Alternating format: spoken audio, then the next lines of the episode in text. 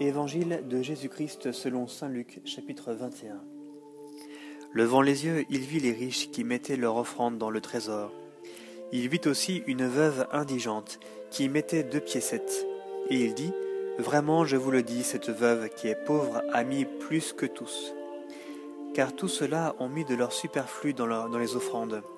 Mais elle, de son dénuement, a mis tout ce qu'elle avait pour vivre.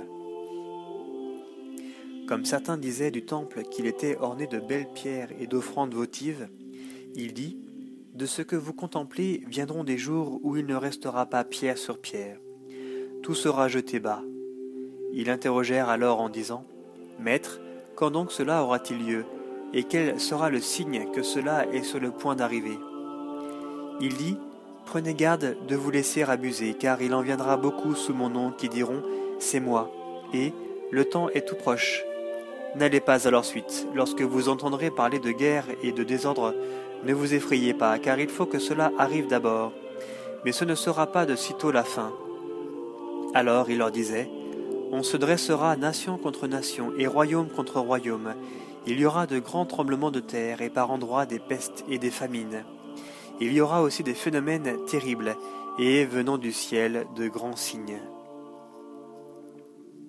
Mais avant tout cela, on portera les mains sur vous, on vous persécutera, on vous livrera aux synagogues et aux prisons, on vous traduira devant des rois et des gouverneurs à cause de mon nom.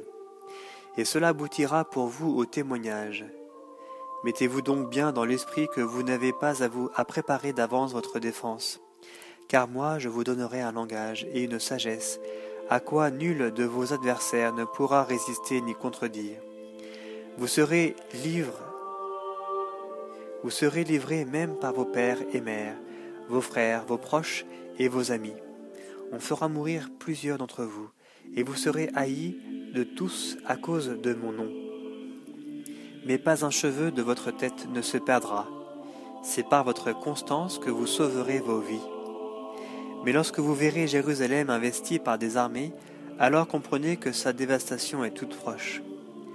Alors que ceux qui seront en Judée s'enfuient dans les montagnes, que ceux qui seront à l'intérieur de la ville s'en éloignent, et que ceux qui seront dans les campagnes n'y entrent pas. Car ce seront des jours de vengeance, où devra s'accomplir tout ce qui a été écrit. Malheur à celles qui seront enceintes et à celles qui allaiteront en ces jours-là. Car il y aura grande détresse sur la terre et colère contre ce peuple. Ils tomberont sous le tranchant du glaive, et ils seront emmenés captifs dans toutes les nations et Jérusalem sera foulée aux pieds par des païens, jusqu'à ce que soient accomplis les temps des païens. Et il y aura des signes dans le ciel, la lune et les étoiles. Sur la terre, les nations seront dans l'angoisse, inquiètes du fracas de la mer et des flots. Des hommes défailleront de frayeur, dans l'attente de ce qui menace le monde habité, car les puissances des cieux seront ébranlées. Et alors on verra le Fils de l'homme venant dans une nuée avec puissance et grande gloire.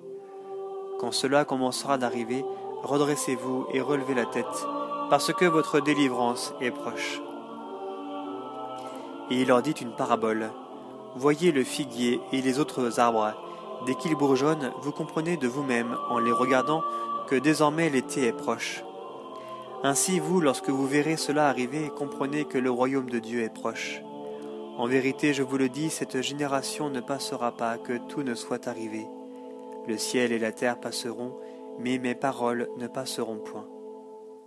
Tenez-vous sur vos gardes, de peur que vos cœurs ne s'apesantissent dans la débauche, l'ivrognerie, les soucis de la vie, et que ce jour-là ne fonde soudain sur vous comme un filet, car il s'abattra sur vous, car il s'abattra sur tous ceux qui habitent la surface de toute la terre. Veillez donc et priez en tout temps, afin d'avoir la force d'échapper à tout ce qui doit arriver, et de vous tenir debout devant le Fils de l'homme.